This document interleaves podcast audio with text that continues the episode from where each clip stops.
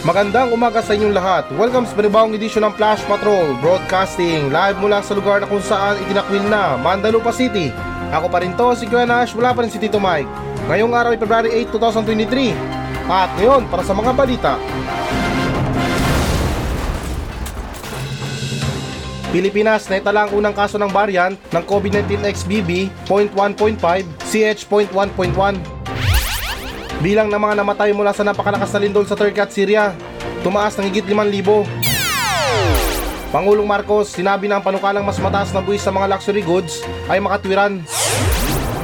8.7% ang inflation noong January ay kasing taas na makukuha nito sabi ni Pangulong Marcos. Staff ng NAIA na nagvideo sa isinagawang security screening ng K-pop group, maaaring si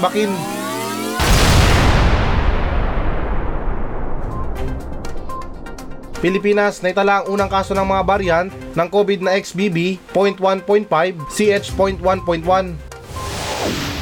So, okay guys, naayon sa ulat ng ABS-CBN News na kinumpirma ng Pilipinas ang unang kaso ng Omicron subvariant na XBB .1.5 na ayon sa mga eksperto ang pinaka naililipat na anyo ng COVID-19 ayon sa ulat ng Department of Health noong Martes. At kalaki pa dyan sa mahigit 1,000 na mga sample na pinagsunod-sunod ng mga otoridad sa kalusugan mula January 30 hanggang February 3, 196 ang isinuri bilang XBB, kabilang ang isang kaso ng XBB .1.5, sabi ng DOH sa pinakahuling ulat ng biosurveillance. Ang mga kaso ng XBB ay natagpuan sa lahat ng rehiyon maliban sa Region 8 at Bangsamoro ayon sa ulat. Sinabi ng DOH na isinuri ng European Center for Disease Prevention and Control ang XBB .1.5, isang sangay ng subvariant ng XBB bilang isang variant ng interes dahil sa pagtaas ng prevalence nito sa buong mundo at pinahusay ng immune invading properties. Malamang na ang XBB .1.5 ay susunod na pangunahing subvariant ng COVID-19 na natukoy ang variant sa 59 na bansa sa anim na kontinente ayon sa mga pagsusumite ng mga sequence sa GIS-AID isang pangdaigdigang platform para sa data ng COVID-19. Ah, okay guys, speaking sa ano na to, sa variant na to, parang nakuha ko eh. Hindi naman sa assuming ako guys ha, pero ano naman eh, um, dapat in-explain ko to kahapon pa.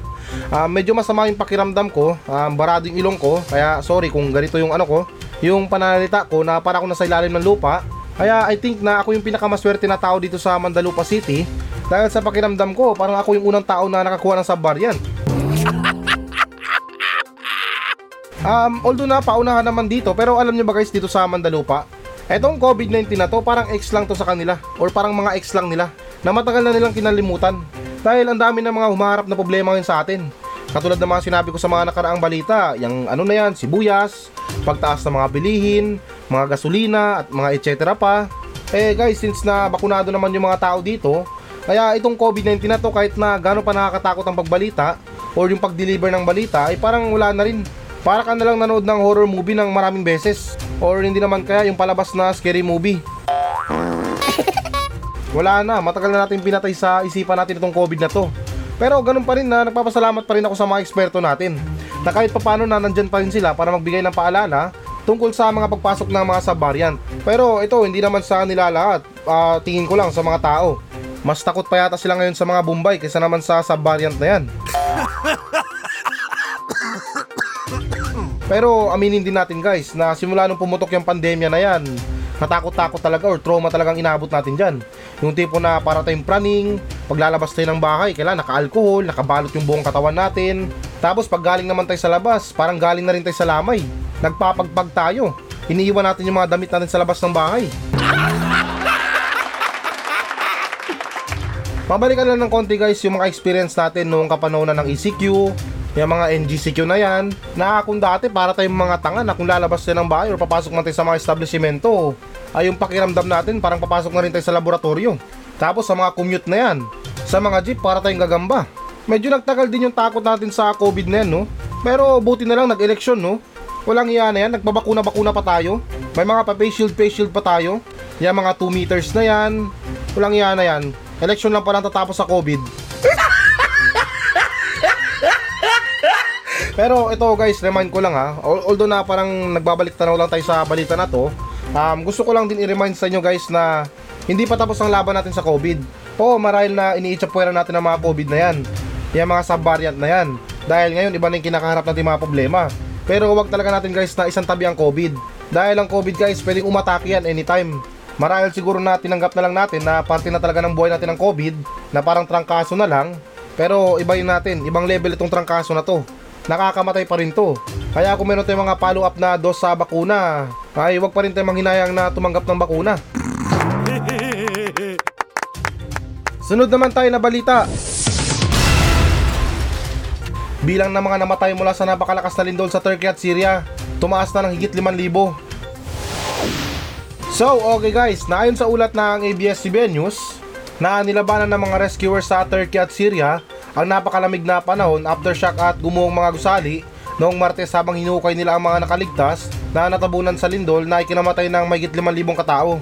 At dagdag pa dyan na sinabi ng mga ahensya nang sakuna na ilang libong gusali ang pinatag sa mga lungsod sa isang malawak na hangganang riyon, nagbuos ng paghihirap sa isang lugar na sinamantala ng digmaan, insurhensya, krisis sa mga refugee at kamakailang pagsiklab ng kolera. Sa buong gabi ginagamit ng mga survivor ang kanilang mga kamay upang kunin ang mga baluktot na guho ng maraming palapag na apartment block, sinusubukang iligtas ng pamilya, mga kaibigan at sinumang natutulog sa loob ng tumama ng unang malakas na 7.8 magnitude na lindol nung unang bahagi ng lunes. At sa isang malungkot na payag, nasaan ang mama ko? Tanong ng isang nagugulang pitong taong gulang na batang babae na hinila ang kanyang muka, buhok at pajama, natatakpan ng alikabok mula sa gumuhong gusali. At kalagi pa dyan na ang pakiramdam ng hindi panipaniwala ay laganap habang mga residente ay nagpupumilit na maunawaan ang laki ng sakuna. Ilan sa mga pinakamatinding pagkawasak na naganap malapit sa sentro ng Lindol sa pagitan ng Karaman Maras at Gaziantep, isang lungsod na may dalawang milyon kung saan ang buong mga bloke ngayon ay nasa mga guho sa ilalim ng pagtitipon ng niebe. Habang sinusubukan ng mga residente na linisin ang isang bundok ng pagmamason, plasterboard at mga muebles na dating maraming palapag na gusali, isa pang bumagsak sa malapit na nagpapadala sa mga tao na sumisigaw para sa kaligtasan. Alam nyo yung sa nangyari guys na lindol, parang binasa ko lang. Medyo magulo. Eto guys, ano tayo ah, ibay natin yung, ano ba, ibay natin yung comment ko dito. Minsan din kasi na parang nakwe-question ko yung Panginoon natin. Di ko alam guys kung addict ba yan or kung ano bang trip niya. Kasi isipin nyo guys ha, kung ano pang lugar ang kawawa, kung sino pang mga taong mahirap, yun pa talagang binibigyan niya ng challenge. Or hindi naman kaya na tinatawag natin pagsubok sa buhay. Wala akong gustong masamain dito guys, pero tingnan nyo yung mga buhay natin ngayon. Para sa mga mahihirap, alam nyo naman yan. Yung tipo na pati na rin kayo napapakwestiyon kayo sa Panginoon na kung bakit na sa dinami-dami ng tao na pwedeng pagtripan, bakit tayo pa? Naghihirap tayo sa buhay, dadagdagan pa. Katulad sa bansang Syria na to, nabugbog na to sa mga gera guys. May mga lumalabas sa balita na international, may mga bata doon na kumakain na lang ng karton nang dahil sa gutom. Tapos yung mga bata doon tatanungin mo man kung nasa ang mga magulang nila. Sinasabi nila namatay dahil sa gera. Nasabugan ng mga bomba. Tapos sa mga ganyang klaseng sakuna, sila pa talagang tatamaan. Di ba pwede sa Pilipinas? De, joke lang. Um, dito lang sa ano, sa Mandalupa.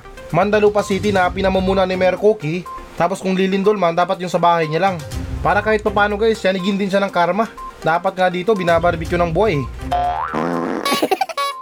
Pero well, anyways, dyan tayo sa topic natin na nakakalungkot talaga yung mga sinapit na mga tao dyan na parang nai-imagine ko na rin na kung ako yung natrap sa mga gusali dyan ay parang hindi ko kaya. Ewan ko lang sa mga ibang Pilipino, siguro kung matrap man sila sa mga gumuong gusali, siguro basta may wifi okay na sa kanila. Kahit siguro na isang linggo sila maghintay sa mga rescuer, okay lang siguro. Pero uy guys, seryoso ah, napakahirap matrap sa mga ganyan, lalot na yung ano mo, yung buto mo, hindi mo may kilos, or what I mean na yung katawan mo, hindi mo malang may kilos, tapos parang natatakot ka dahil madilim, tapos wala kang naririnig, hindi mo alam kung anong oras na, kung anong araw na, tapos yung malala pa doon na hindi ka na makaligtas. Hindi naman sana nandidiri guys ha, pero yan talagang kinakatakutan ko. Ako, kagaya ng sinabi ko, takot ako or meron akong phobia sa mga masisikip. Pero lang dun sa ibang masikip. Pero sa mga masisikip na lugar na yan, tulad ng mga pagguho ng gusali, ay para bang dahan-dahan akong pinapatay dyan. Tapos nagkataon pa no, na may sugat ka, um, dumudugo yung sugat mo. Ay naku, grabing pahirap or pasakit na matatamasa mo. Yan yung literal na killing me slowly. Pero anyways guys, na ito dagdag idea na rin siguro sa mga rescuer nila or para sa mga search and rescue operation nila. Um, para sa akin, dapat uh, magpakawala tayo ng maraming aso dyan eh. or sa mga ibang bansa tumulong magpadala ng maraming aso. Nang sa ganun na yung paghahanap sa mga tao malawakan. Alam nyo naman yung mga aso na yan, pag na-train yan sa mga operation or yung mga rescue na yan, ah, malaki ang may tutulong nila. Kaya bigla lang pumasok sa isipan ko na para makatulong lang or para mapabilis yung mga pag-rescue natin. Dahil hindi ko ma-imagine guys yung gutom ng mga tao na natrap sa gusali or naipit ng mga ano na yan, yung mga semento na yan. Ano na lang kaya nararamdaman nila ngayon? Gutom, lungkot, takot, samot-sari na yung pumapasok sa isipan nila. Kaya ipinagdarasal ko talagang kaligtasan nila guys. Nararamdaman ko sa mga oras ngayon, marami pa rin mga tao na buhay dyan at umaasa pa rin na mahanap sila ng mga rescuer. Kaya tayo mga Pilipino dito sa Pilipinas, hindi naman parang tunog na nanunumbat ako pero ang masasabi ko lang, maswerte pa rin tayo.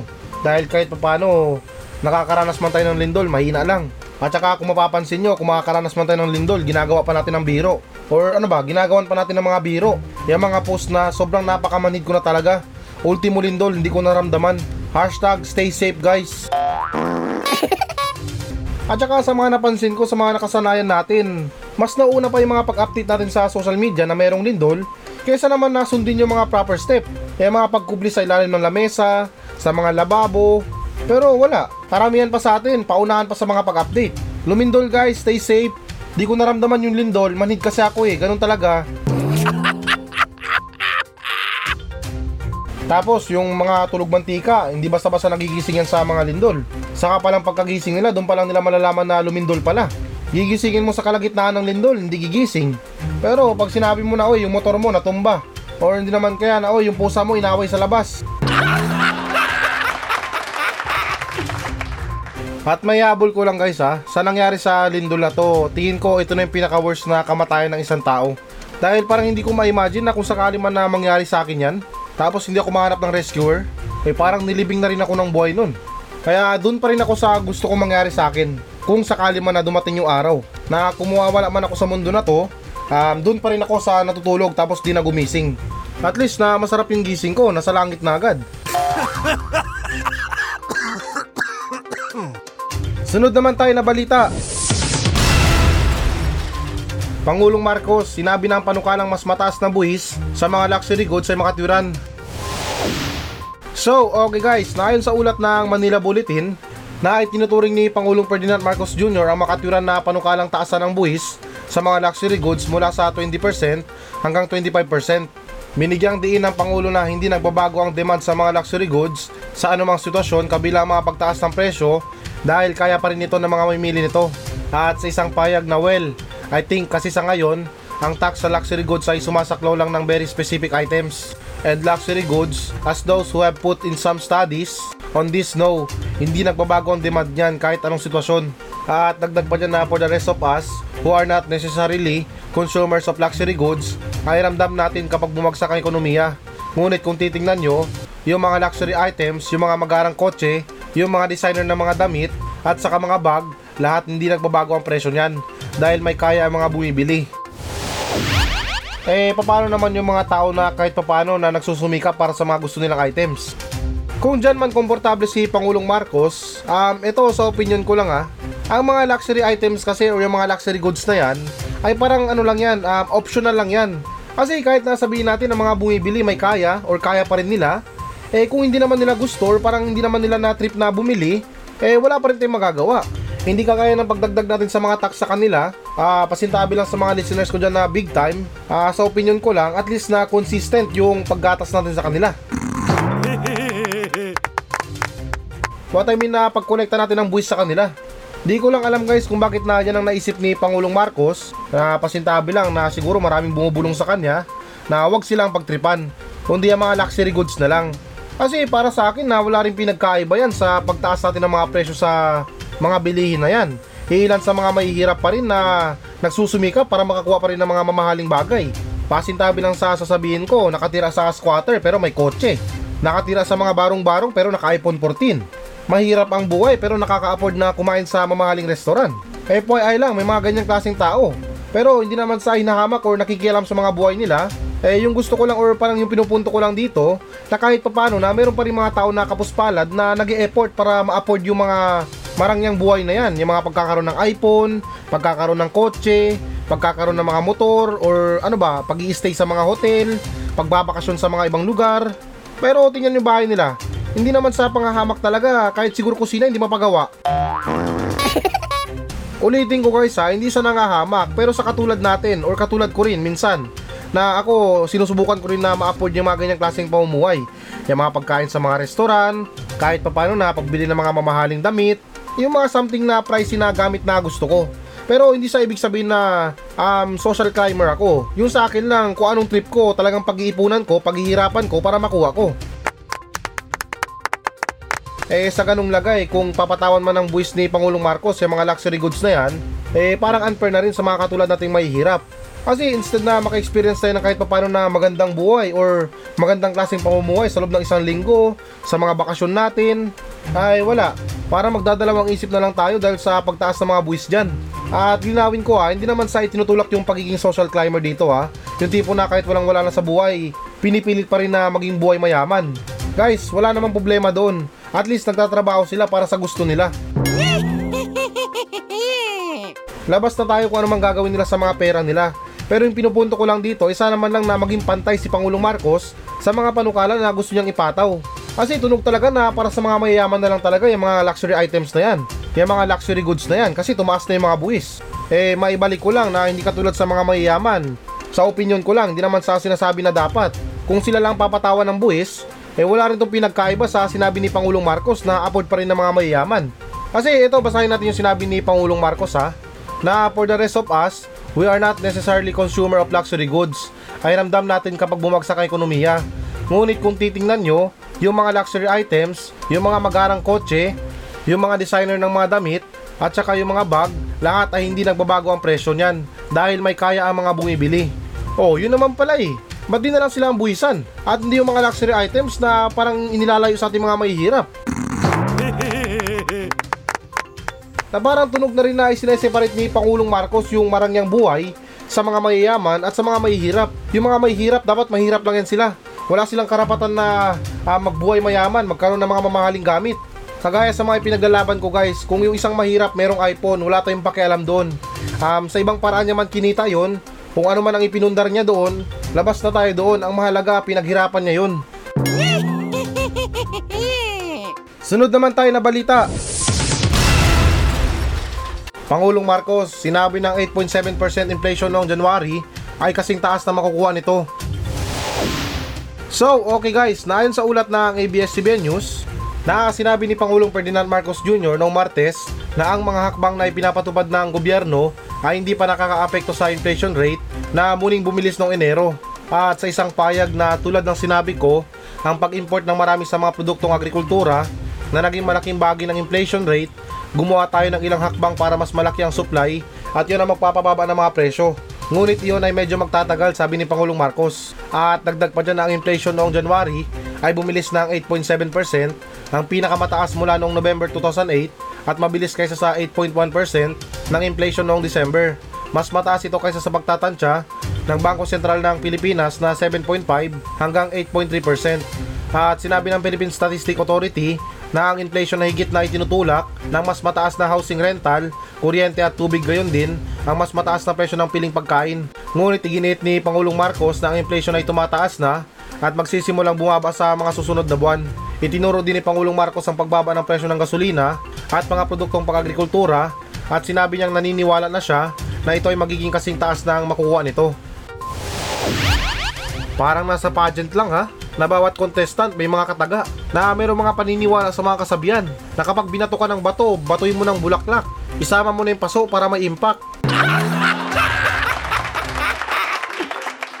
Hay nako, tulog siguro ang Pangulo.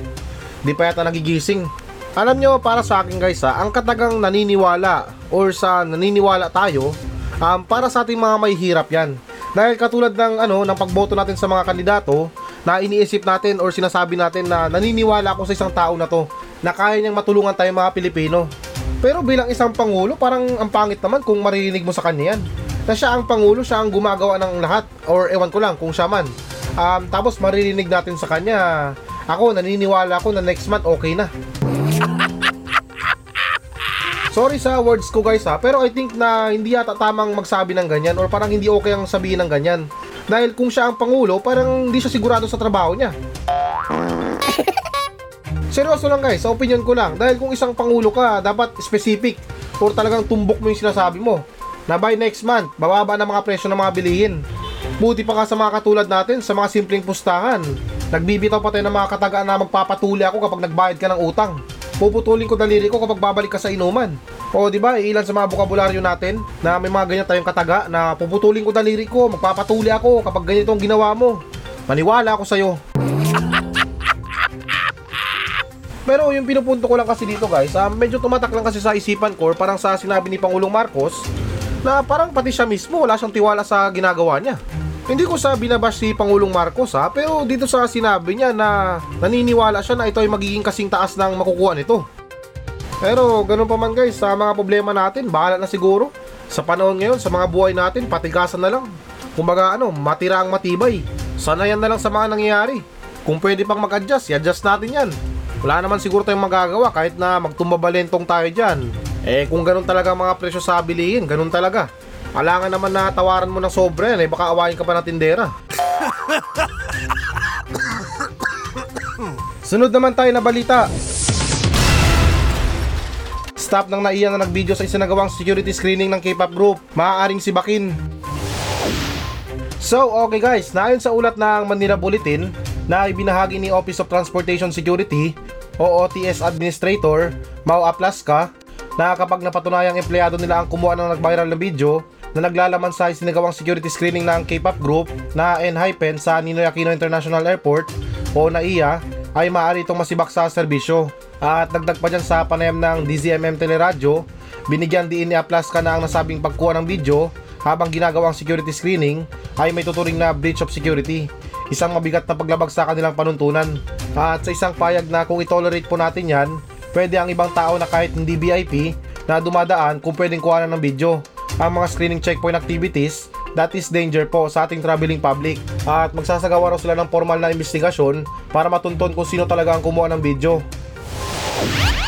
Um, okay, so sa aking opinion, uh, merong mali na ginawa. Pero tungkol sa pagkuha ng video, parang maliit na bagay lang naman yon. Hindi naman siguro nakaubad yung K-pop group na yon or yung tao na yon para magalit tayo dahil kinuha na ng video. Yung sa akin lang na bawal, um, yung babae kasi ang kumapkap sa lalaki. Dapat kasi sa mga pagkapkap na yan or sa mga security, babae sa babae, lalaki sa lalaki. Pero sa nakita kong video or sa nakita kong litrato, um, yung kumakapkap sa lalaki, dun sa koreano na yon ay isang babae. Kasi sa mga ganyan naman, um, ano naman, respeto naman. Sa mga ganyang klaseng respeto, hindi naman yan tungkol sa mga kababaihan lang. May mga kalalakihan din na gusto ng respeto. Halimbawa na lang sa mga kapkapan na yan. Eh, gugustuhin ba ng babae na kapkapan siya ng lalaki? Eh, tingin ko hindi. Kasi yung gusto niya, babae rin ang kumapkap sa kanya. So, ganun din sa lalaki. Nakaka-open din minsan na kung babae ang kakapap sa'yo. Depende na lang siguro sa tao yan or sa lalaki yan. Pero kung sa usaping respeto, eh dapat lang talaga siguro na babae sa lalaki, ay babae sa lalaki, babae sa babae, at lalaki sa lalaki. At saka ito guys, pasintabi lang sa mga K-pop lover dyan ha. Um, para sa akin, masyadong OA yung nangyari. Or masyadong overacting ba? Kasi ano naman ang mali sa pagkuha ng video? K-pop group naman yan or nagtatanghal naman yan sa mga entablado. Tingin ko wala namang pinagkaiba yan sa pagkuha ng litrato sa kanila, pag-video sa kanila habang sila nagtatanghal. At saka kung meron man tayong literal na mali doon or pagkakamali doon, eh yun na yung pagkuha ng video na nakaubad yung K-pop. Eh kahit siguro ako, kahit hindi ako itsurang K-pop, eh kung kukunan ako ng video na nakaubad, magagalit din ako.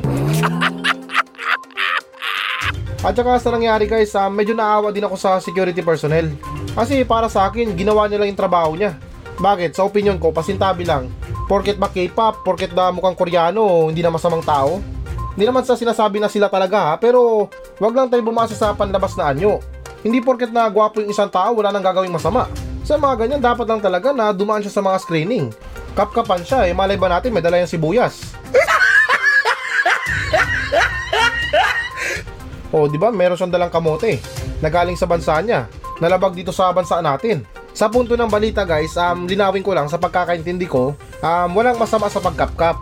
Bali yung pinupunto lang dito is na parang ano ba, na breach niya yung ano, yung patakaran ng security dahil sa pagkuha ng video. Pero kagaya sa mga sinasabi ko, wala rin pinagkaiba yan kapag nag-perform na yung K-pop o yung tao na yon. kukunan din siya ng video ng mga tao. Magpapalitrato din sa kanya. Sa opinion ko lang talaga, yung mali lang doon ay babae yung kumapkap sa lalaki.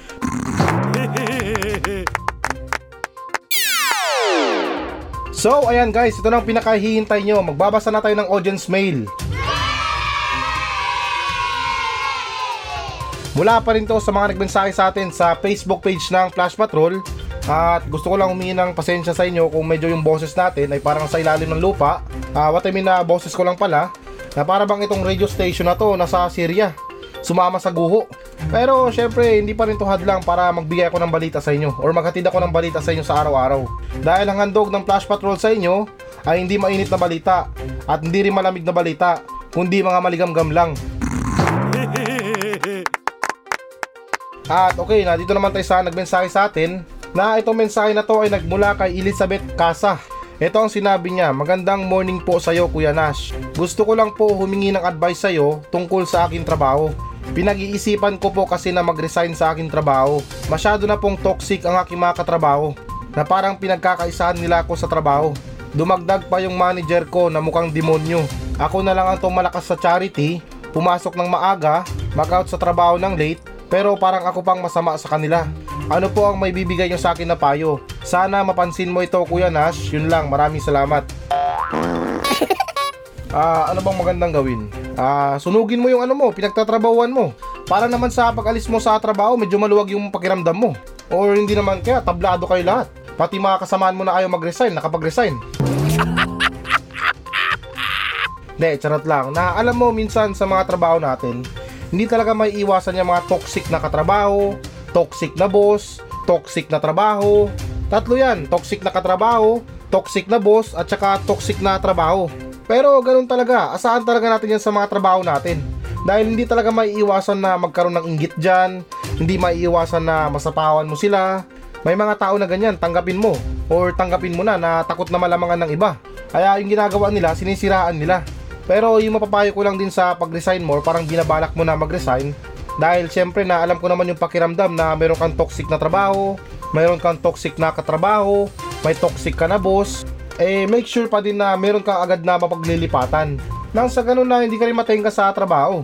Dahil mahirap din na kung wala kang trabaho, puro hintay ka na lang, eh yung mas maganda kung pwedeng gawin sana to, na habang nagbabalak ka pa lang na umalis sa trabaho mo, eh meron ka ng pinoproseso na trabaho sa iba. Pero linawin ko lang ha, hindi kasi porket na lumipat ka ng trabaho okay ka na. Dahil hindi natin masabi na baka mas worse pa yung paglilipatan mo.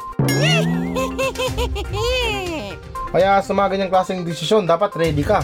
At yung magandang gawin dyan guys sa buhay natin nang sa ganun hindi na tayo maka-experience sa mga toxic na katrabaho, toxic na trabaho at saka toxic na boss. Ah, mag-ipon talaga tayo sa mga sinasahod natin. Nang sa ganun na in the future kapag medyo malaki na yung naipon natin, um, pwede na tong pangpundar sa mga negosyo. Tapos ikaw nang bahala magpalago nun. At tingin ko ganun naman talaga ang susi sa ano eh, pag-success sa buhay. Ang pagkakaroon ng sariling negosyo. Kasi para sa akin ha, dagdag ko lang ha, kung habang buhay ka lang magiging empleyado, parang napaka-imposible na yumaman ka dyan. Tataas nga yung posisyon mo, pero yung sinasahod mo, ganun pa din. Huwag mong tularan yung mga toxic na katrabaho mo na kung umasta, parang tigapagmana ng kumpanya nyo. Matuto tayong mag-ipon ng pera, nang sa ganun na makalipas ng ilang taon ng pagsusumikap, eh meron tayong pangpundar sa mga negosyo natin na kung ano mang gusto natin. O, di ba? Parang kagaya lang kanina sa sinabi ko na ang galing kong magbigay ng payo sa iba. Pero tingnan nyo ako guys, wala akong ipon, wala akong pera, medyo malayo pa yung sasahurin ko. Kaya ewan ko ba sa sarili ko kung bakit ganito ako. Ang galing-galing ko sa iba pero pag sa sarili ko kawawa ako.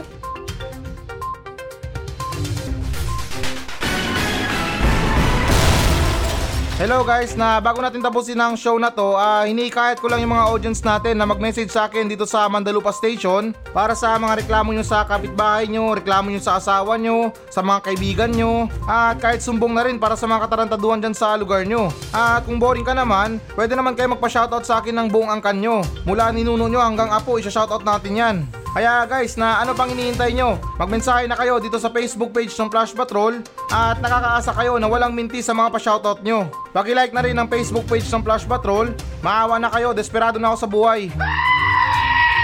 Kaya ulitin ko, para sa mga reklamo sa buhay, reklamo sa kapitbahay, reklamo sa mga tao, ay huwag kayong maya na magmensahe sa akin sa Facebook page ng Flash Patrol dahil actionan natin yan ng makabuluhang kalukuhan.